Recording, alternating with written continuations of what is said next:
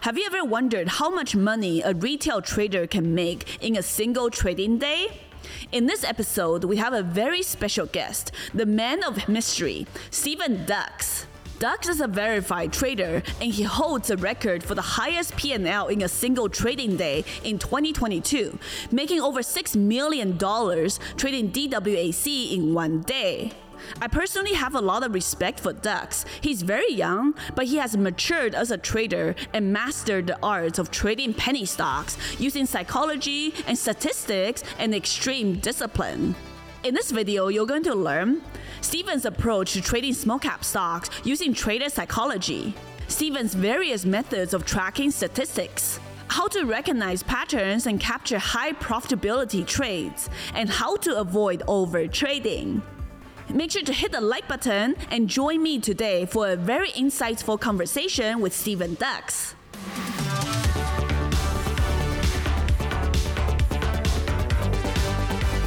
Welcome to the Humble Traders Podcast, Steven. Hello.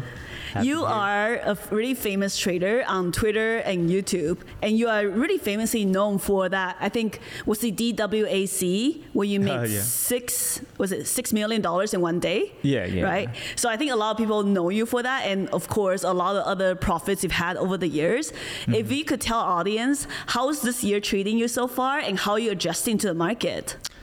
This year is not as good as 2021, 2022. Mm-hmm.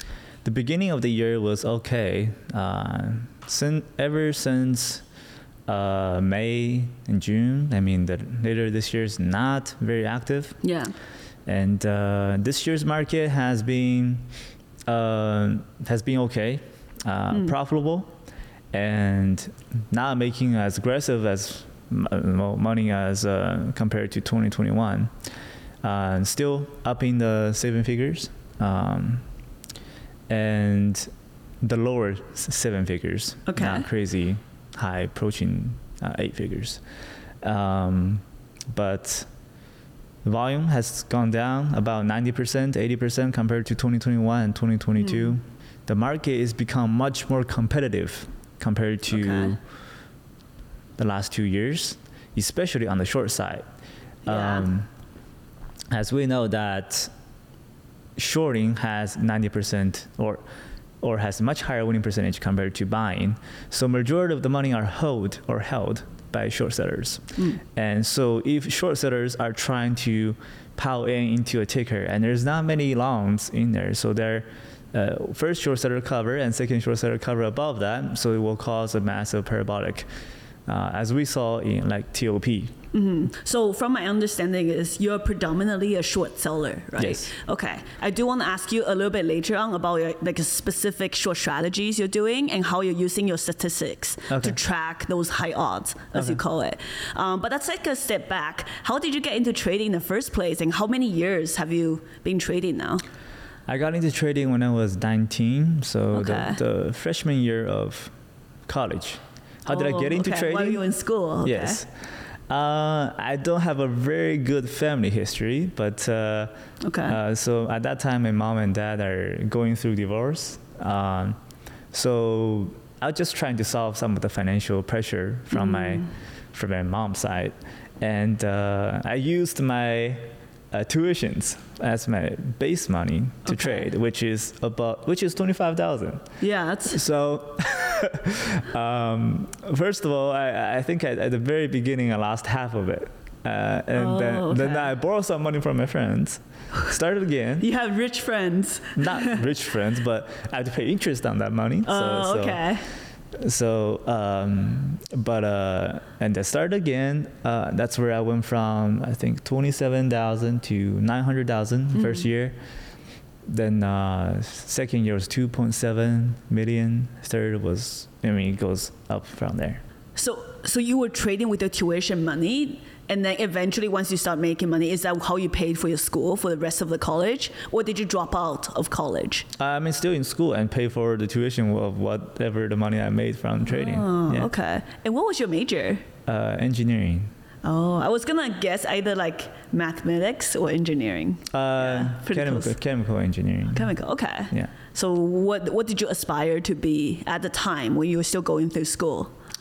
Uh, I mean, I like engineering. I like very statistic based. Hmm, okay. So, uh, major, and I chose engineering. And the reason why I went to engineering, I want to more focused on to uh, nanotechnology. Nanotechnology. Yeah. Okay. Uh, at that time, we're focused on nanotubes, I think. But uh, then um, I shift my focus more into uh, trading afterwards. Mm, Okay. So how did you? I understand you were trying to make some money to help out with your family. So why trading stocks? And how did you discover stock trading in the first place? Uh, Okay, so yeah. So, um, well, first of all, 25,000 is not a lot of money. First of all, as uh, international students, we Mm. don't, I mean, we're, our communi- communication skills are not very good compared to the, the natives people in here. Oh, like so- in so- terms of English. In turn, and yeah, in terms of Okay, English. I So, see. trying to do the talk businesses uh, or like real estate, you have to communicate with other people. So, Okay. that's, you know, a big sh- I would say shortage for, for some people like us, and we Mhm. also came in as a F one student, so there, Okay. you can't really have a job, uh, but uh, only in campus. You only can have a job in yeah. campus. Okay. Yeah, I And remember. you're making about like six dollars an hour or seven dollars an Mm. hour, so that's not efficient. Um, Yeah. and with twenty five thousand, I looked through pretty much all of the uh, industry, and the only one you can make money is trading to um, uh, f- using small amount of capital to get over one thousand percent or ten thousand percent return. Uh, That's see. where I looked into it, and I see a lot of potential into it, but I also see a lot of risk. So I just Mm. will need to take a bit. I I I was also an international student in the states. I went to f- school in Florida, Uh-huh. so at the time I was the- I discovered trading around the last year, so senior year. But I didn't actually trade because I didn't have the money. But I was like trying to save up from like my seven dollar um, a, a y- an hour like on campus job. But that helped me Okay. save. So that brought back some good memories. Yeah, yeah. Oh, I mean, yeah, similar, similar boat. So you found out about trading stocks. Did you start with like with day trading right away, or did you invest, or you know people do like a dividend investing or swing trading, or did you just dive into the wild wild west of day trading? Not uh, oh, pretty much straightforward into day trading. The first Oh, okay. ticker I traded was uh, ETF. I think it was Okay. UBXY. I mean, it's an ETF, Okay. but. Um, that's the first trade made twenty Hmm. dollar, but uh, Good job. and uh, I mean, there's a bunch of trading histories that I have. I think I dive straight, pretty much straightforward into day trading. and okay. uh, the first trade was very lucky. I think I made ten thousand in one trade. really? Yeah, I think I With twenty five thousand dollars? yeah, Oh, okay. I think I had a, uh, a th- I think a three thousand dollar position. Okay. So ticker went like three hundred percent. Then I made ten thousand. I think the trading could be that easy. So Oh, okay. and and the next few weeks instantly 50% down i mean Oh. trading on some stupid tickers and over trading Were you following alerts at first, or did you actually like try to learn strategies and trade? i don't follow alerts Okay, and that's i good. i uh, I, tr- I want to learn strategies because i look in this industry a little bit differently because i see well in trading industry if you wait, if you make money somebody else is losing money Mm-hmm. Yeah. right so Zero sum game. yeah very simple concept Yeah. So um, that means if you're following alerts, a lot of people go into one direction. That means that i- i- if 90% people in the trading industry are losing money, Yeah.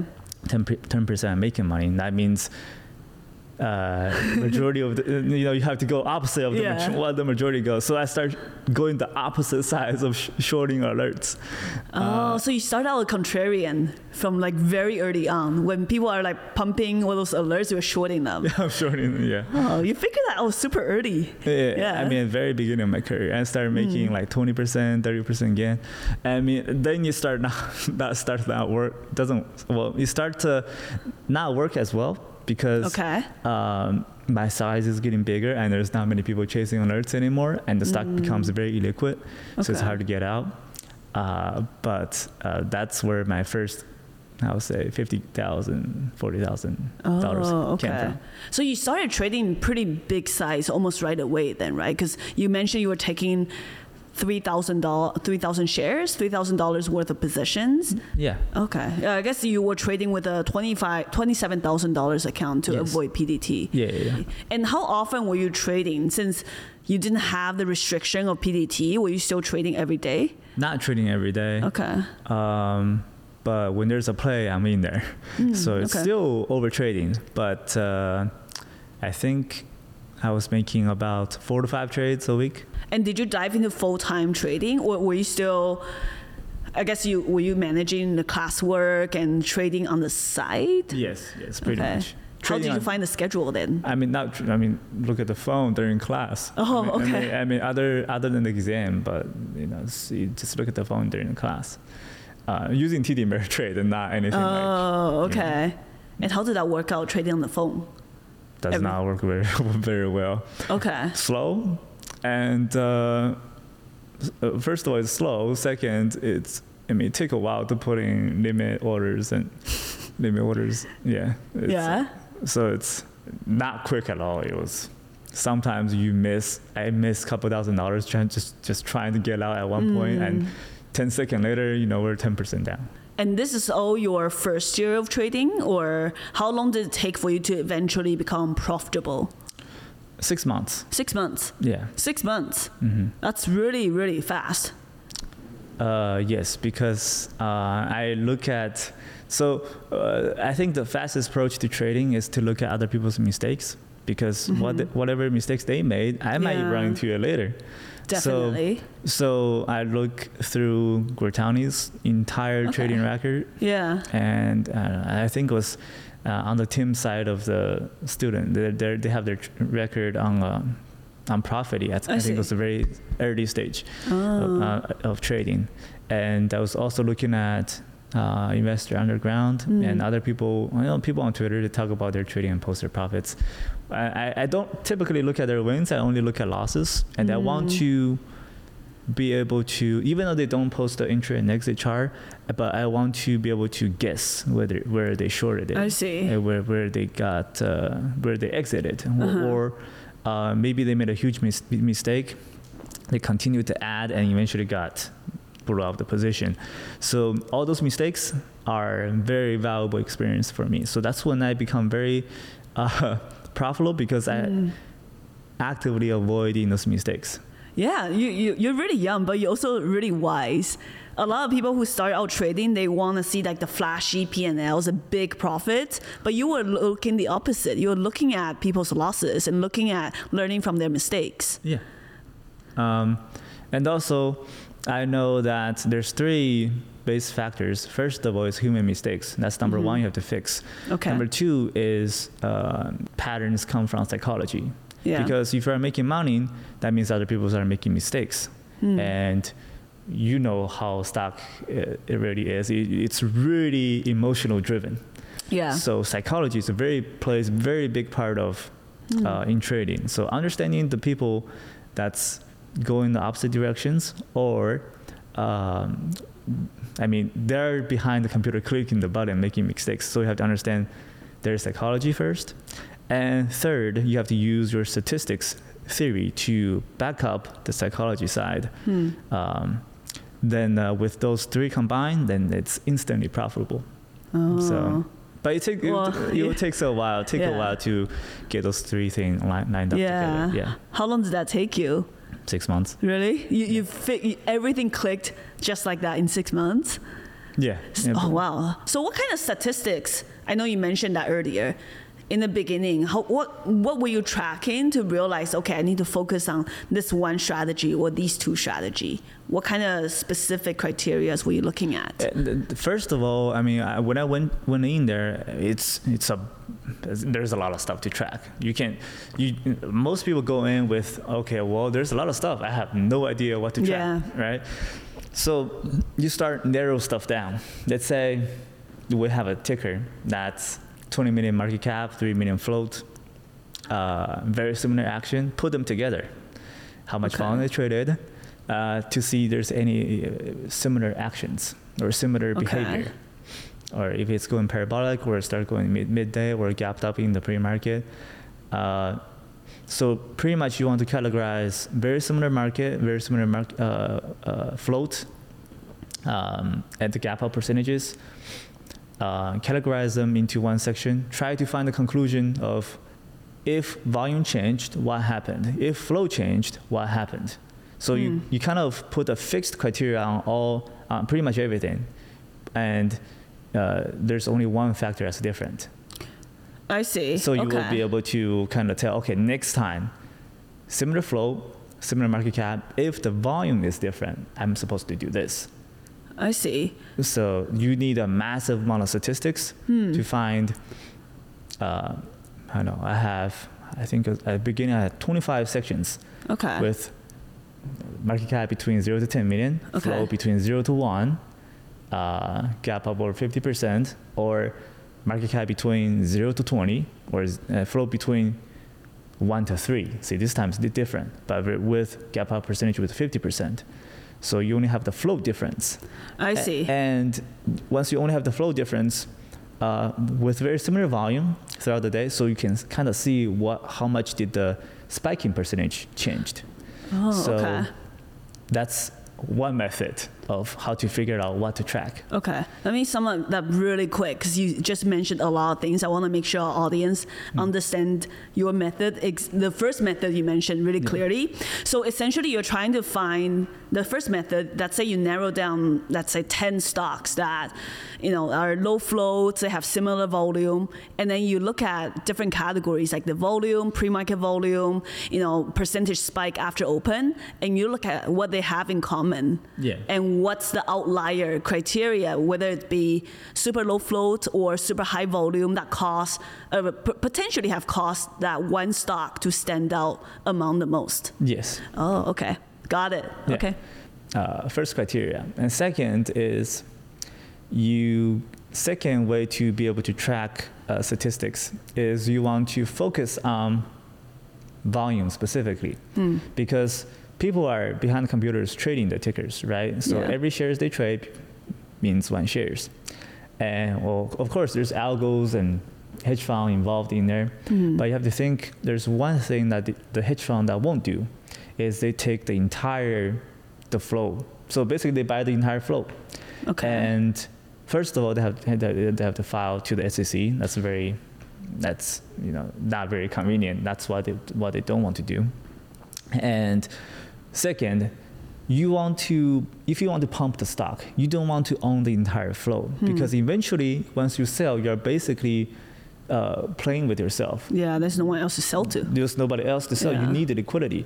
So you do not want to occupy the entire flow. You want to retail to go in there Yeah, and pump the stock up and they sell into the retails and retails loses money.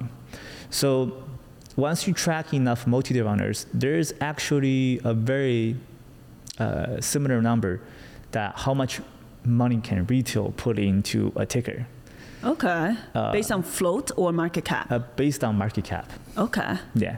So uh, that's another way to track uh, statistics based on how to really short into multi-day runners.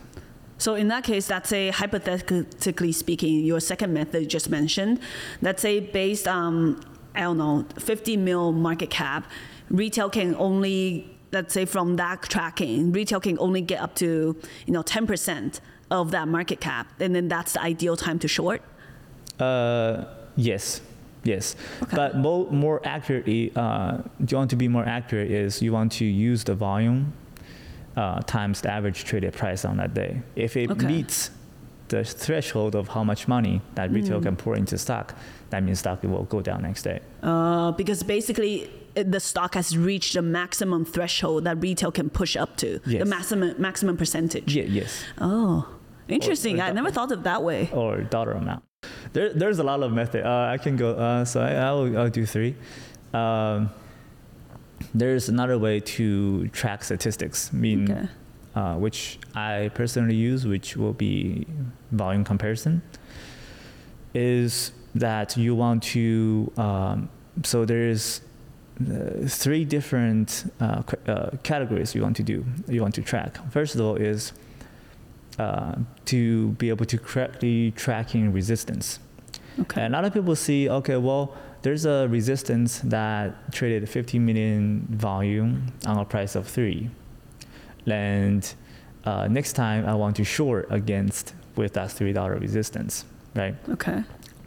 And so let's see, uh, for example, let's say mm, uh, 50 million volume, that means five people. Let's say five people bought a stock at three.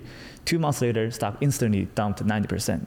Everybody wants to get out because, well, if I get out, I'll be down 90%. What's the point of me you know, selling right now since I'm already down 90%? percent Mm-hmm. So the first reaction that when stock pushes back to three, right?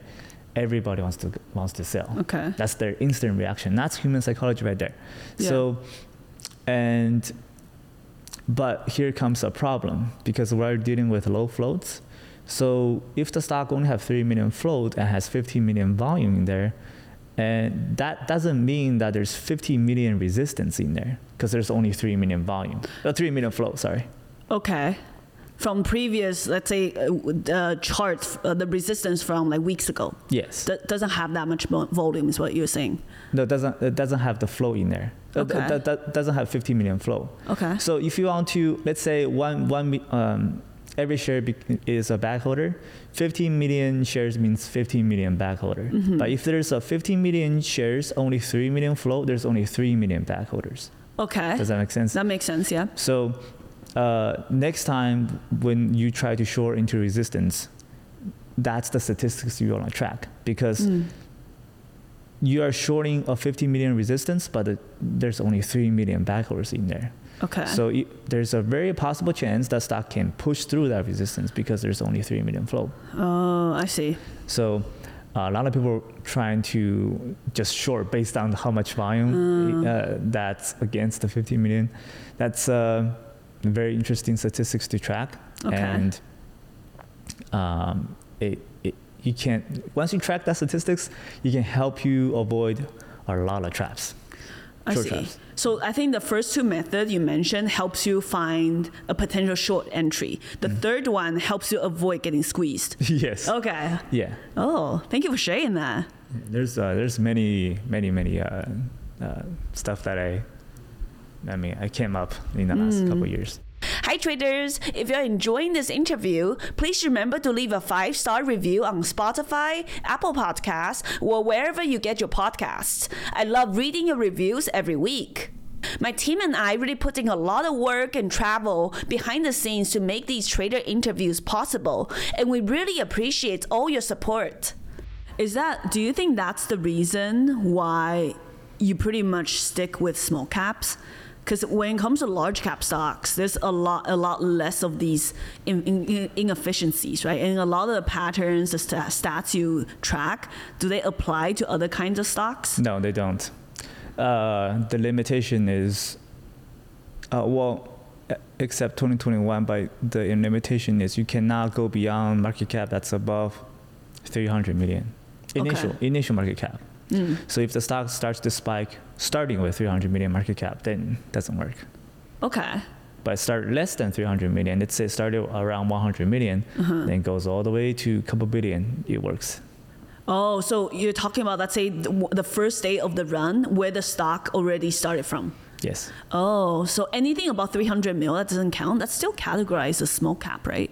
Yes, still categorized. as yeah, small but cap. you just won't trade it. I just won't trade it. Oh, so how you pick your stocks to trade is by volume and the market cap has to be below 300 mil. Yes. Oh, okay.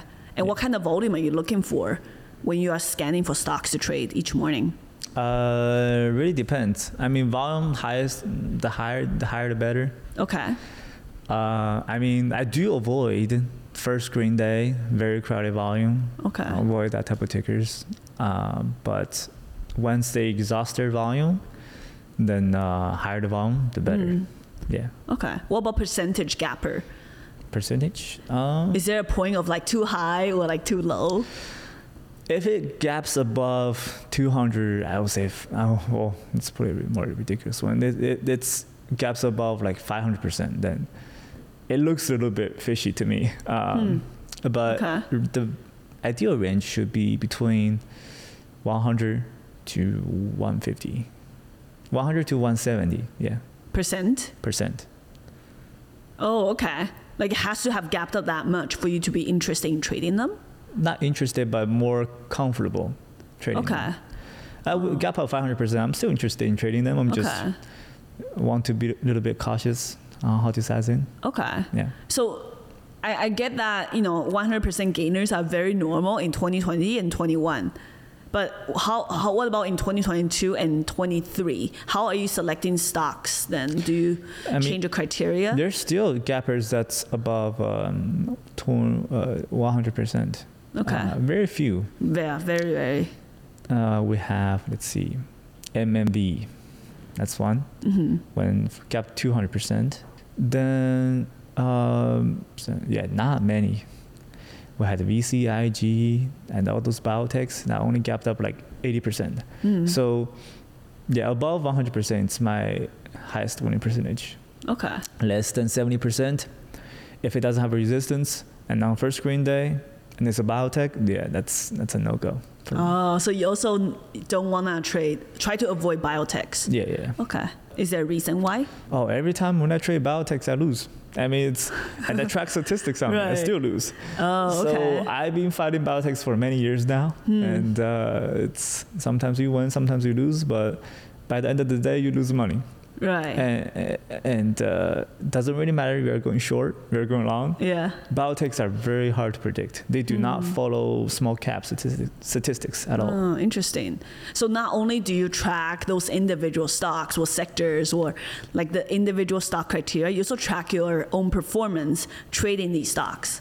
Yeah, I track everything. Yes. Oh, okay. How much the stock will drop to at what percentage, to what cent? I can get to that. Sometimes. Mm-hmm. Okay. Yeah, that's how I'd be able to bottom tick and top tick a ticker. Oh, so what's like the a general formula you use to find the, the top tick and the bottom tick? Uh, there's no general formula. It's based Okay. on different patterns. Okay. Yeah, every pattern has its own top tick and bottom tick tick uh, point. Oh, Yeah. okay. Let's talk about your favorite prep pattern. Do you have one right now? Um, favorite pattern probably this year. It's first red day. Okay. Um, highest it can drop. Other than IPO, other than IPO, IPO will be a little bit different. Mm, yeah. Uh, but not IPO, uh, multi-tier owners. The percentage that can drop market cap that's initially below 100 million, below below 5 million, under 10 million. No, that would work too. Uh, the neg- the average fading percentage for first red day is negative 26 percent average okay. second day 15% and Mm. the time typically it drops to is 10.30 so once you once 10:30 it re- a.m. reaches the okay. 10.30 a.m that's typically the lowest point oh, Okay. after the first red day Okay. so typically you want to hold it overnight with a gap down next day Mhm. hold until 10.30 then you cover it It's- yeah. Okay.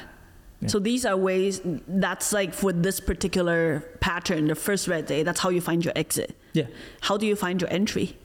now entry is the method that i talked about uh, maximum volume on retail or Mm-hmm. maximum dollar being traded on the retails Oh, I see. Do you, do, is that your favorite pattern this year? Has that how how is that one pattern been performing for you this year? they still perform great. It Mm-hmm. just the statistics keeps changing. Th- There's Uh-huh. Oh. the money that's flowing in the retail market keeps changing. Yeah. Uh, in 2021 was one billion intraday. hmm In I 2020, think like HTZ was something like that. Hertz. yeah, Yeah. I mean, that Hertz is a billion dollar cap, so it Mhm. doesn't count. doesn't count. But Okay. for lower cap, uh, it's one billion, Okay. and for 2023, it's only 200 million. So you can Oh, see wow. that how much it dropped. A Yeah. huge drop. So we just talk about your favorite pattern. What's your your biggest win ever on that specific pattern and your biggest loss? We can cover that. Uh, Do you on, on the remember? first red day. Or I guess what the most memorable winner and the most memorable loser that you ever had. Memorable um, winner. It's DWAC, DWAC.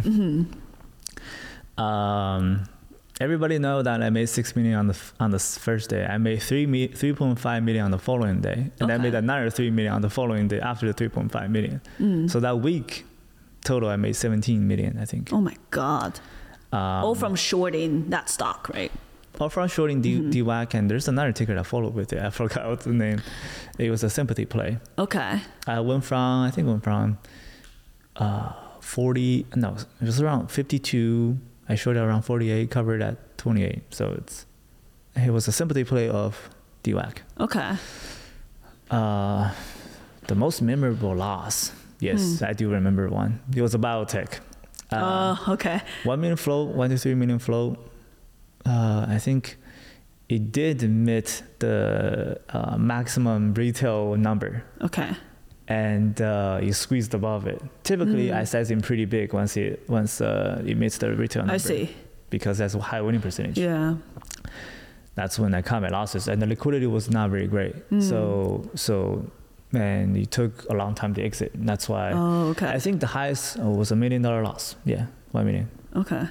Yeah. Now that's why you kind of crossed out biotechs from your trading list forever. Yeah. Blacklist now. Yeah, yeah, blacklist. Oh, okay. I mean, up to date, I still, I don't know, because biotechs, like, they have, they, they do gap very often. They gap Yeah. 100%, 200% sometimes. And the, eh, when, what, when there's no play going on, like, you know, in the last couple of months, Hmm. and everybody has attempted to trade that. yeah. And it's everybody's tempting. Tempting. Yeah, Yeah. everybody's getting squeezed. So, Mm. um, um, to be a very consistent, profitable trader, yeah. to be that's- to stay alive in this industry, you have to be super disciplined. So Mm, yeah. Yeah. I noticed that you don't trade every day like most traders do. How mu- how often do you actually place trades in a given month? uh, uh, three to five, or three to five a week. Uh, no, not three to five. In in the recent months, three three trades to four trades a month. Okay. Yeah, typically one trade a week. Oh wow. Sometimes not that's- even a trade. Yeah.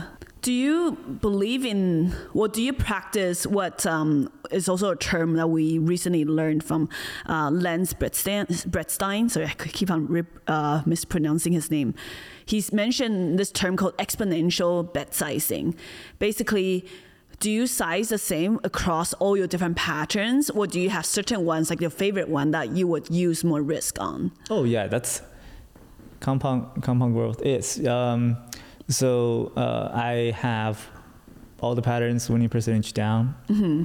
Some patterns has seventy percent. Some, pa- some some patterns has eighty percent, ninety percent. The higher the winning percentage is, that means bigger size for me. Okay. And how do you allocate that? Let's say the basic average is let's just use for a simple simple number a thousand. So then let's say that's the average, right? Let's say anything with sixty percent win rate, you'll use an average of a thousand dollars risk. And how would you use that for your um, ninety percent win rate or your eighty percent win rate um, patterns? Like what what number would it be? Ten x. Ten x. Oh, okay. Yeah. So if it, so average, I'm using one hundred k, two hundred k positions, Mm-hmm. and yeah, the best it would be two million. Highest I sized it was seventeen million. It was crazy. Seventeen million shares traded. No, no, seventeen million dollar position. Oh, okay. And how do you scale in? Because I understand once you're starting take taking these like massive sizes, how do you scale into your position? Uh, how do you scale in Mm-hmm. parts by parts? And it has to be under one percent of the volume. Yeah. Yeah. Okay. So if, let's say, for example, for a stock, your max size will be, let's say in this example, a hu- a hundred thousand shares, and you just divide it up into ten thousand share lots, or maybe twenty thousand share lots, Fifty. Uh, fifty. yeah. The bigger the positions, maybe you have to break down a little bit more. But yeah. uh, under one million dollar, it should be two, Okay. two entries, Oh, okay. maybe three. Yeah. Do you think new traders should learn about scaling as well, or they should do one entry, one exit? One entry, one exit. It's Okay. all. It's uh, the most efficient is one in, one enter and one exit. One oh, go. okay. Yeah. So you never started with like you know, let's say divide it into two halves and then just add and add and then two exits. Uh, sometimes you will turn into add and add and add and blow up. Oh, okay. Yeah, but well, it happens a lot to a lot to traders. Oh. Yeah, Well, basically in that case, they're not adding to winners; they're adding averaging down to a loser. yeah. A lot of people think that uh, add into winners, cut losses into losers. Hmm. I disagree with that. You have to know exactly where you enter, exactly where you want to exit. Hmm. And before you enter the trade, you should know that how much you will lo- will lose if Yeah. you fail. So we mentioned that about your most memorable loss. So when you take these big losses, is it usually from slippage or or was everything calculated beforehand? Everything calculated. Really? Okay. I already know that million dollar loss was coming. Oh, okay. Yeah. Because it's a biotech and you were sizing in be- that as your A plus setup. Yeah. So you were willing to risk a bit more. Yeah. Okay, I see. You just share some really good tips for a lot of the newbie traders. Basically, you recommend one entry in, one exit out. Yeah. Yeah, don't overcomplicate this. Uh, maybe two, maximum two. Okay. But I would recommend one in and one exit. Oh, okay. And we also talked about statistics and tracking. Do you think beginners should be tracking like you are, or they should simplify things, or how, how would you recommend them to approach tracking? Well, first of all, for people that come to trading, you Mm. love trading. I love trading. I love to win. Yeah. People, some people come in for trading that they want to make money. So Mm. either way, you want uh, you want to win. So you Yeah. wh- whatever do whatever that makes you want to win. I can guarantee you that tracking statistics will make you win more. So. Um, okay. Uh, I recommend track as much as you can. Uh, do the method that I recommend, the first method, which finding out the outliers Okay. um, and to see what's the uh, factor that actually affect the stock push, um fading percentages or pushing percentages. Um, then you will start finding your entry from there. So, I think a lot of beginners also suffer from struggle with over trading. And how do you think they should? Is there any way in which they can utilize tracking statistics and help them avoid, you know, over trading these like random Oh, setups? yes. There, there's one way. Yeah. I, I found out I was very helpful, and it should be the golden tips uh, for not making stupid mistakes on overtrading. Okay. Well, I, to be honest, I overtrade. Uh, I, Oh, I- okay. you see, I even overtrade. I sometimes, you know, hate myself overtrades because, you know, nobody wants to make stupid mistakes and wasting money on, um, you know, something that you, you shouldn't do. Hmm. Everybody does. I don't think there's as long as you're not an algo, everybody make overtrading mistakes. Mm-hmm. Yeah. So uh, first method, which will be the most important one, is you want to track. Well, first of all, find your pattern, find out the statistics, find out the average winning percentage, act, and uh, find out wh- uh, uh, the average um, profitable percentages. So let's say this Okay. pattern average profit, you can profit around 15%, 20%. Hmm, okay. Find out the frequency, how many times it happens a year. Generate a sheet that using a fixed size. So let's say every time when this pattern appears, I'm gonna size in five thousand dollars.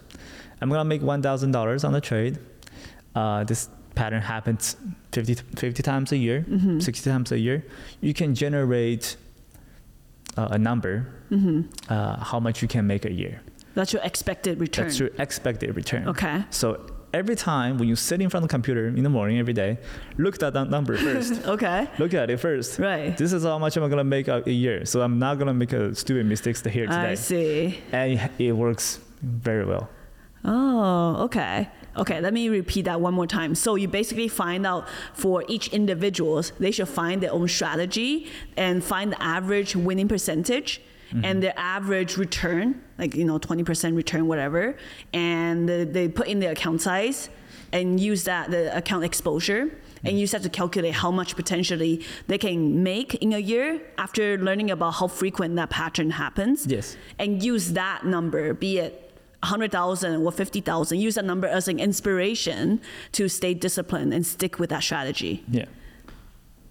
That's amazing. I never heard of this, me- this method. I mean, I came up with it myself because I was Yeah. over trading. Yeah.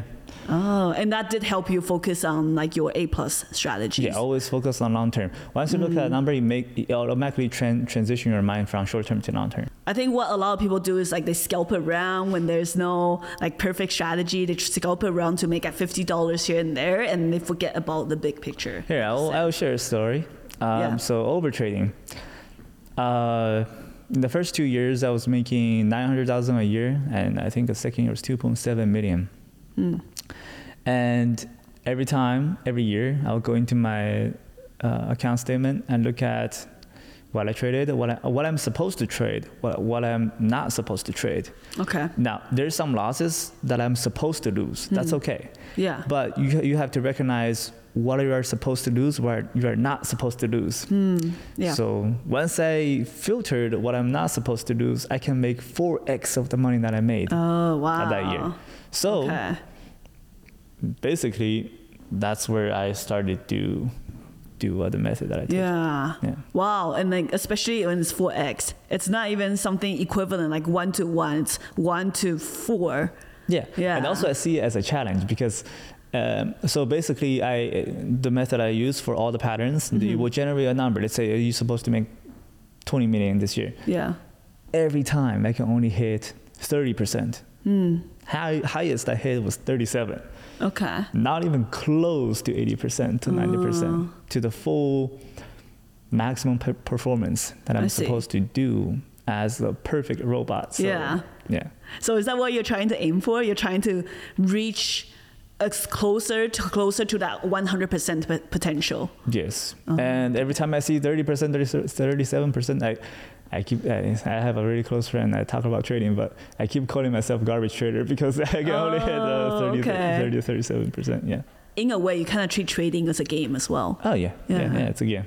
Now that you've made so much money, does does a meaning of m- do you think money loses its meaning? Doesn't lose, lose its meaning. Hmm. It, uh, I don't ever focus on how much money that was generated by trading. Okay. Now, it is, I would say, n- not the priority. It is the first. First will be the the thing that I told you is I want to perfect the system. Yeah. Um, I want to be able to top tick, bottom tick, Okay. make sure it hits the maximum performance of all the patterns that I track. And if I reach that goal, I had my, I had myself uh, a goal for, for myself. Once I reach 85%, I'm quitting trading. really? Yeah. So so so, but it was never eighty five percent. But I think you might eventually get there. I don't think so. Really? I don't think so. L- last year you did 30%. This year you say you're doing 37. No, no. Highest highest was thirty seven in Okay. twenty twenty one. Oh, okay. So in a way, if, if you never get to 80%, you'll never quit trading as well. Uh, No, no. Ah, okay. I don't think I'll ever ever get there. I mean, last year was uh, uh that. This year was only twenty percent, even worse. Last year was last year was sick, so it doesn't count. Yeah. Twenty twenty two was like twenty nine, so it's Is that kind of what keeps you going as well? Waking up in the morning each day? Because you're, you're here on the West Coast, right? What time do you wake up? five thirty, Okay. five to five thirty. Uh-huh. And then you like scan for stocks. And what, what what's your routine like after you wake up 5.30? What's your routine? Uh, look at that stocks. Uh, if there's nothing, play some video game. Okay. and like, it's I don't want to look and stay there and stare at the stocks and you know thinking about some over trading strategy. So Yeah. um, yeah, if it fits the criteria, it fits the criteria. If it doesn't, you know, mm, have some fun, play some video games.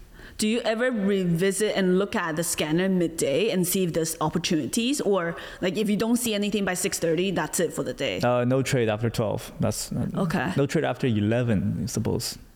And that's 11 a.m. Uh, West Coast time or 11 a.m. market time. W- Uh, market time Market time. Okay. I see. eleven thirty a.m. Oh, Yeah. okay. What do you do for fun, Stephen? Do you j- look at spreadsheets and math and numbers for fun on your downtime? Oh, I play a lot of video games. Oh, okay. Yeah. Um, I played StarCraft 2 uh, for many years. Okay. And before I, got, I was mainly ma- focused on trading, I Mm-hmm. got into uh, uh, World Series Championship. Oh, you were trading, trading uh, not trading pro, pro Uh, playing pro. But not playing pro, but but uh, my skill is approaching to pro. Oh, okay. Yeah, I got to highest I got to was r- round of 64 World Series championship. Yeah, But how come you didn't pursue it? I didn't because trading makes Trade- more money. Ah, that, that, that's Obviously, true. yeah. Well, a lot of pro players, they the game, pro b- gamers, they make a lot of money too. But uh, you know, like they get paid uh, like fifty mil. Like the ones who win. Yes. Yeah. Uh, I mean, most of it, um, i- it's not the price. They uh, they promote either they they market they're the marketer of their game, so Oh, I so see. they get paid that way. Oh, okay. I mean, th- that that game gives me a lot of benefits. Uh, f- first of all, it's psychology. Second is hand speed. Oh, So I would be- clicking buttons. Clicking buttons. I Mm-hmm. Okay. will be able to borrow like shares within point for the thirty seconds. you can Yeah. have hotkey set for that too. I, right? I know, but like Yeah. you back in the days manually, yes, I can do it Ah. very quickly. okay. Yeah. So StarCraft got you to think about to to train, I guess, your mouse click speed. yeah. And and you mentioned something about trader psychology, whether it's buyers or seller. How how does that game help you start thinking about it that way? the game itself is very competitive. It's one one versus one, so I have an opponent that's on the opposite on the Mhm. opposite of my side. Yeah. And first of all, you have to scout, have to guess his strategy, and Okay. according to his plan, you have to make defense, defense plan. If his plan changes and you, you got it wrong, then you lose. So Okay. it's basically a counter psychology game, back and forth, back and Mm. forth, until you win. Yeah. So, and it, and also, uh, it correlates what you are thinking with your hand. You don't misclick. You don't do Mhm. anything. Uh, you know, if you make a mistake, uh, mistake on misclicking, you lose the game too. Yeah. So, um, and it's always high focus. You, uh, during the high focus moment, you have, you have to also think about the counter strategy for from for other Mhm. people. And uh, I think it's very similar to trading Hmm. very intense moments Yeah. and also be able to think clearly be calm figure out you know you don't f- first of all you don't misclick second figure out what they're thinking to, to be able to build a counter strategy against them so- Mm, so you kind of have to think about their potential couple steps after, and think about if he does that, then what are you gonna do? yes The the I, I forgot who told me this, but trading is basically a bunch of if and then statements. Like if stock ABC does this, then this should happen. yeah yeah Is that kind of how you kind of start thinking about trading? uh yes yeah I know you used to live in Ohio. Is there a reason you decide to move to California to pay more taxes? not paying more taxes but uh there's better food here That- That's for Uh, sure. Yeah. um i love food uh i don't like waking up earlier but Hmm. um better weather i i don't like cold weather i think i told you Yeah. um, i hate cold weathers um and uh yeah that's pretty much it that's pretty much Oh. it i mean have a different life experience i don't Yeah. I, am not planning to live in california forever Okay. uh, yeah, so Oh. Were, you- were some of your family out here as well? no No, just you. i have a brother li- uh when when uh, it's currently going to school in uh used to go to school in florida now it's in connecticut Oh, okay. Older or younger brother? younger 10 years Oh. younger Oh, okay. Yeah. So you're the eldest of the family. Do you think he look up to you as an example? oh yes he does Yeah. yeah Would you want him to get into trading No. though? I ask people that a lot. a lot of people uh, i mean mm, I, I believe the i taught i taught a lot of students i believe you also taught a lot of students Mhm. trading is not for any, uh, everyone Mm, I believe that too. yeah you have to have that very very good personalities that's number one number two be able to uh, handle trading in a different perspective like every, a lot of people go into tr- trading with the gambling mindset Hmm. yeah. Yeah. i mean every time you gamble every time you lose it's that's the rule Mm. Yeah. Speaking of gambling, you're Chinese. We're, we're both Asian. Stocks, like trading stocks or investing in stocks or even researching stocks in Asia, there's like a negative stigma. W- w- was was your family ever concerned about what you're doing back then and even oh my now? dad was my mom wasn't Okay. Um, because whatever they experienced early in their age, they don't want their child to go through the same thing. They lost some money in stocks Uh, s- today. yeah, stocks is something that they don't want their child to go through because they took a lot, massive loss in Right. their ear- earlier age. So um, that's how ch- parents teach their student, uh, te- oh, teach their child to you know go through their life. I mean, not just stocks. If they uh, you know made some mistakes in any other industry, they wouldn't want their child to go through that Yeah. same again. Do you think they're proud of what you've accomplished? Um, yes. Yes and no. No, it's I did not beat my own game. uh, yes is uh, um, of uh, I mean, I have made some histories trading as a retail traders. Mm-hmm. Uh, I'm highest profitable, oh highest P&L in one day, I guess Mm-hmm. Hmm. Yeah. uh, probably throughout the year too. Um, but uh, yeah, Do you think if I know you're doing this for the game now, if if I say I, I tell you today or starting tomorrow you trade, you can trade, you see all those numbers, but those numbers are not real money. Meaning you will make zero dollars whether you're up a million or down a million from trading, would you still be trading? I, I wouldn't paper trade Hmm. to be Okay. honest, because first of all, uh, I hate people calling me paper traders.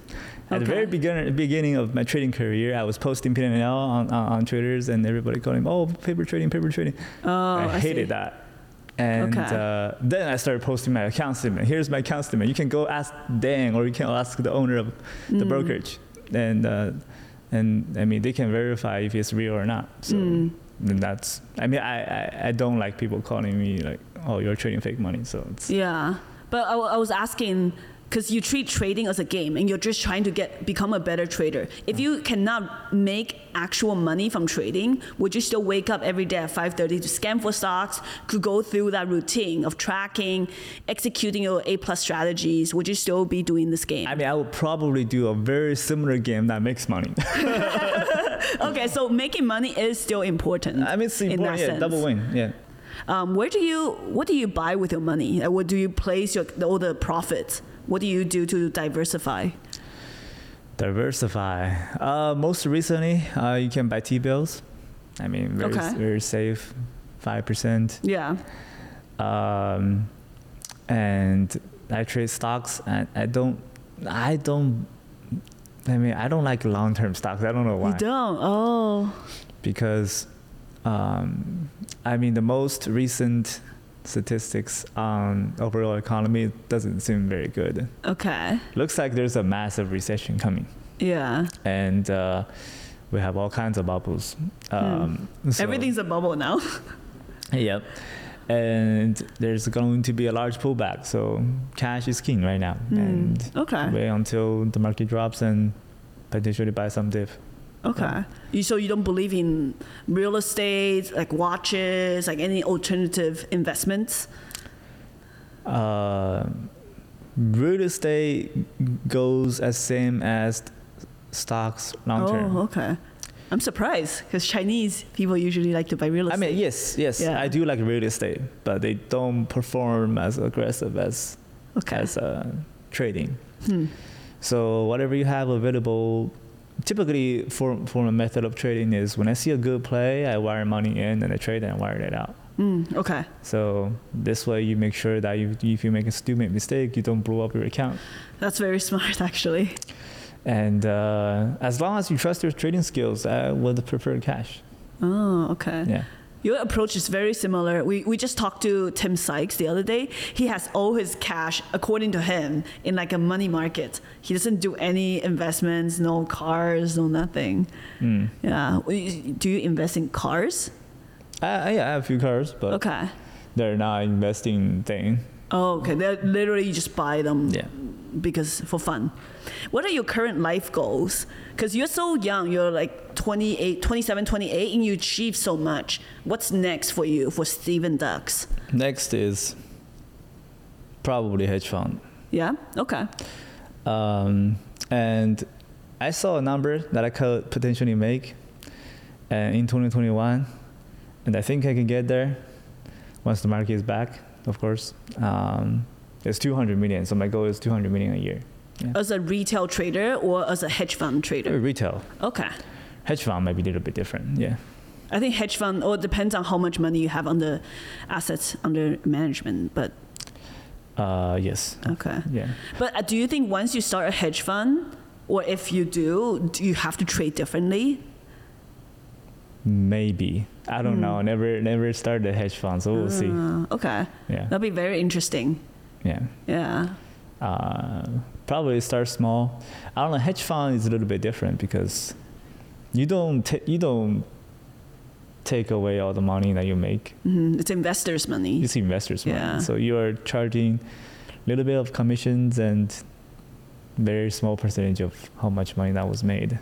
Mm. Maybe it was not very. Maybe it's not worth it, but it could be a good life experience. Yeah. So you try that yeah. out. Yeah. You're doing the, this just for the game now. By by by, when you do I that, can yeah, I can tell other people I'm, I was a hedge fund manager. You can say Mm-hmm. that. yeah. but yeah, good life experience. Could try it out. Okay. Yeah. Thank you so much for sharing with us all your tips and strategies. Where can people find you? Uh, you can find me at Stephen D U X I Duxy dot com. Okay. So Where does Dux come from? That's not your real last name, it right? was my first three letters of my name. D U X D, do, do she show X I U. X. Oh, oh, they're missing the U. Yeah. Oh, show, do, sh, Eh. show, do she, Do show X I A N. do show. Xian. Yeah. Du so th- it's Shou the first Xian. three letter of my name. Oh, okay. Do you like ducks? Interesting name. I mean, I think I, It kind of stuck. Uh, mean it doesn't doesn't bother me. yeah. yeah. Yeah. Did someone mispronounce and got stuck? Is what I meant. Oh no no no. Oh, okay. Mm. Okay. Yeah, and then ever since everybody called me Dux. Yeah. yeah. Well, thank you, Ducks, for being here today and sharing so much with our audience. Uh, no problem. I want to say thank you guys so much for leaving us a five star review on Spotify, Apple Podcasts, or wherever you get your podcasts. Your support means a lot to us.